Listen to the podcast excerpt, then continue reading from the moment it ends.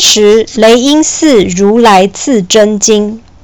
在即将抵达雷音寺之前，唐僧师徒路过寇家庄，看见庄院门口挂着一面牌子，上面写着“万僧不阻”四个大字。寇家庄的主人寇员外是个热情善良的老好人。一见到唐僧师徒出现，寇员外满心欢喜地说：“我在四十岁的时候啊，许愿要对一万名僧人布施。截至今日为止，我已经接待了九千九百九十六名僧人。哎，四位师傅大驾光临，正好圆满实现我的愿望。”接受了寇员外的盛情招待，隔天一大早，唐三藏师徒诚心拜别寇员外后，便离开了寇家庄。但天有不测风云，人有旦夕祸福。就在当天深夜，寇家庄竟然惨遭强盗抢劫，寇员外还因此意外身亡。这群盗匪在半路遇到了唐僧师徒。孙悟空得知寇家庄的惨事是这帮丧尽天良的盗匪所为，原本想要大开杀戒，但此时的孙悟空脑中浮现师傅平时的教诲，便强忍住心中暴力杀戮的怒火，只是将盗匪们五花大绑，送到官府严厉审判，还将盗匪抢劫的财物归还给寇家庄。此外，为了感念寇员外生前的善行义举，孙悟空还专程到地府向阎罗王求情，让寇员外因此死而复生。对于寇员外的种种遭遇，正应验了善有善报的道理。这一趟西天取经的路途，唐僧师徒尝尽了千辛万苦，历经了无数寒暑，终于来到西方佛国灵山。灵山是供奉如来佛祖的圣地，四周都是苍松翠柏，处处皆有奇花异草，终年烟岚缭绕，仿佛人间仙境一般。只是到达雷音寺之前，有一条湍急的河流挡住去路，恰巧眼前有艘渡船及时出现，唐三藏恳请船夫载他们渡河。等船只一靠近岸边，唐三藏惊讶地发现。这竟然是一艘无底的船，让他根本不敢搭船呐！孙悟空的火眼金睛早已看出船夫是如来佛祖安排的使者，因此推着师傅登船，师徒四人便坐上了无底船。说也奇怪，船虽然无底，唐僧师徒却没有沉入水底，渡船很快就到达彼岸。他们顺利来到灵山上的雷音寺。雷音寺内庄严肃穆，弥漫着一股宁静祥和的气息。唐三藏四人进入金碧辉煌的大雄宝殿，恭恭敬敬地叩拜如来佛祖。如来佛祖便派两位弟子带着唐僧师徒去藏经阁取经。只是如来佛祖的弟子们阿难跟迦叶发现唐三藏并没有准备礼物给他们。便故意刁难唐三藏。经过一连串的波折之后，唐僧师徒才如愿取到真经。获得弥足珍贵的经书之后，他们小心翼翼地把经书绑在白龙马的背上。师徒一行人又急忙赶回大唐。没想到啊，回程路上突然刮起一阵强风，将马背上的真经吹落满地。师徒四人紧忙捡拾，竟发现经书上竟没有任何文字，全都是一张张的白纸。孙悟空气得破口大骂：“真是岂有此理！我们费尽千辛万苦，千里迢迢来到西天取经，换来的竟是一堆无字天书。师傅，我们去找如来如来佛祖讨个公道吧！”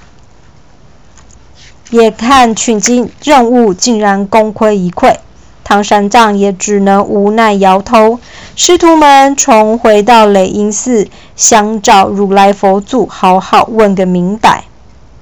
面对唐僧师徒的质疑，如来佛祖笑着说：“其实无字真经比有字真经更珍贵，需要有更高的领悟力才能体会。不过，既然你们无法明了这个道理，我还是赐给你们有字经书吧。如来佛祖再次请两位弟子带他们去取有字真经。这次唐三藏把唐太宗送的紫金钵主动转赠给阿难跟迦叶，两人脸上露出一抹神秘的微笑。唐三藏终于取得有字真经。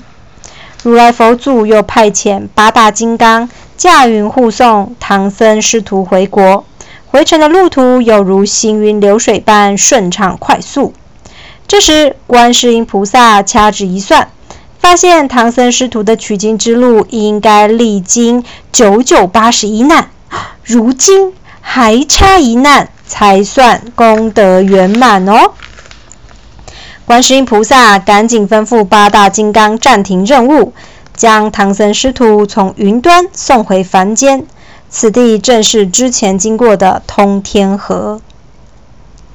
回到地面的唐三藏，正望着眼前的茫茫河水，不知所措的时候，突然河水滚动，当年帮忙渡河的老乌龟再度出现在水面上，并表示愿意护送他们过河。老乌龟驮着唐僧师徒渡过通天河，对岸就在眼前时，老乌龟突然转头询问背上的唐三藏：“圣僧，当年我在你们过河的时候，请您帮我向如来佛祖询问，到底我还有多长的寿命？不知道结果如何呢？”听到老乌龟的话。唐三藏顿时愣住了，不知该如何回答。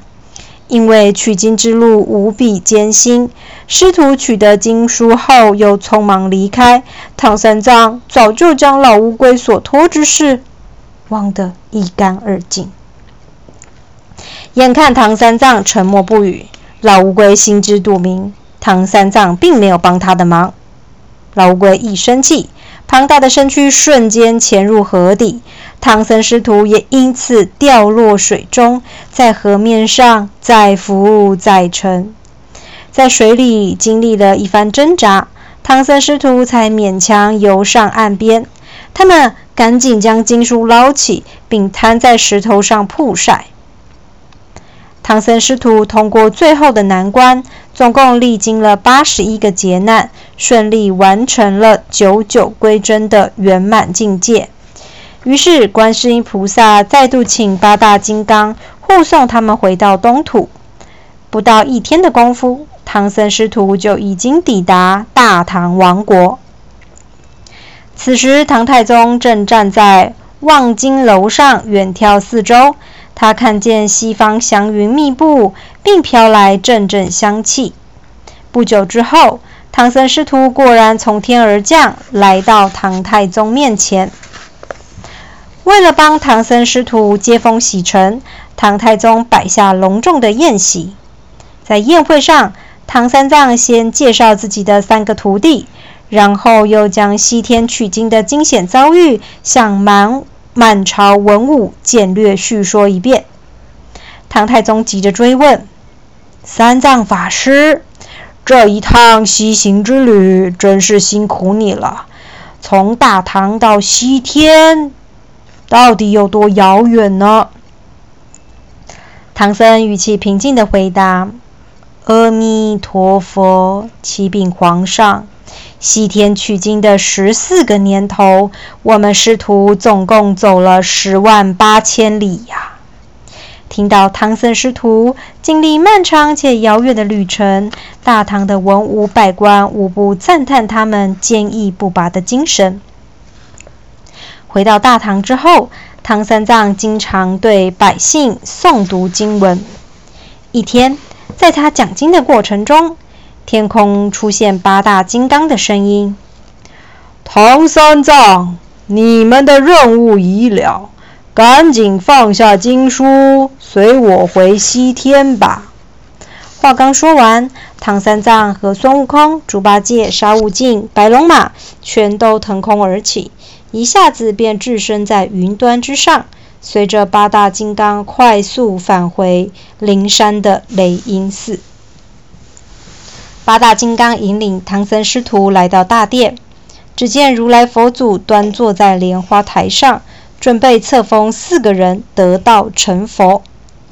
如来佛祖先对唐三藏说：“三藏，你前世本是我的二徒弟，名叫金蝉子，只因你没有专心听我说佛法，才让你到人间历劫。”这次取经任务圆满达成，我封你为旃檀功德佛。接下来，如来佛祖说：“悟空，当年你大闹天宫地府，被我压在五指山下。不过西天取经过程中，你忠心护卫师傅，一路上降妖伏魔有功。”我就封你为斗战胜佛。如来佛祖又说：“八戒，你原本是天蓬元帅，因为贪杯好饮，调戏嫦娥仙子，下凡时又投错猪胎，才变成这副模样。不过你成功护送三藏取经，我就册封你为。”净坛使者，猪八戒疑惑地问：“请问佛祖，净坛使者要做什么事呢？”佛祖笑着回答：“净坛使者可以吃尽天下贡品，身宽体胖的你担任此项职务再适合不过了。”如来佛祖继续说：“悟净。”你本是天庭的卷帘将军，只因不小心打破琉璃盏，被贬为流沙河水怪。西天之行，你挑担牵马，不辞辛劳，就封你为金身罗汉吧。最后接受册封的是白龙马。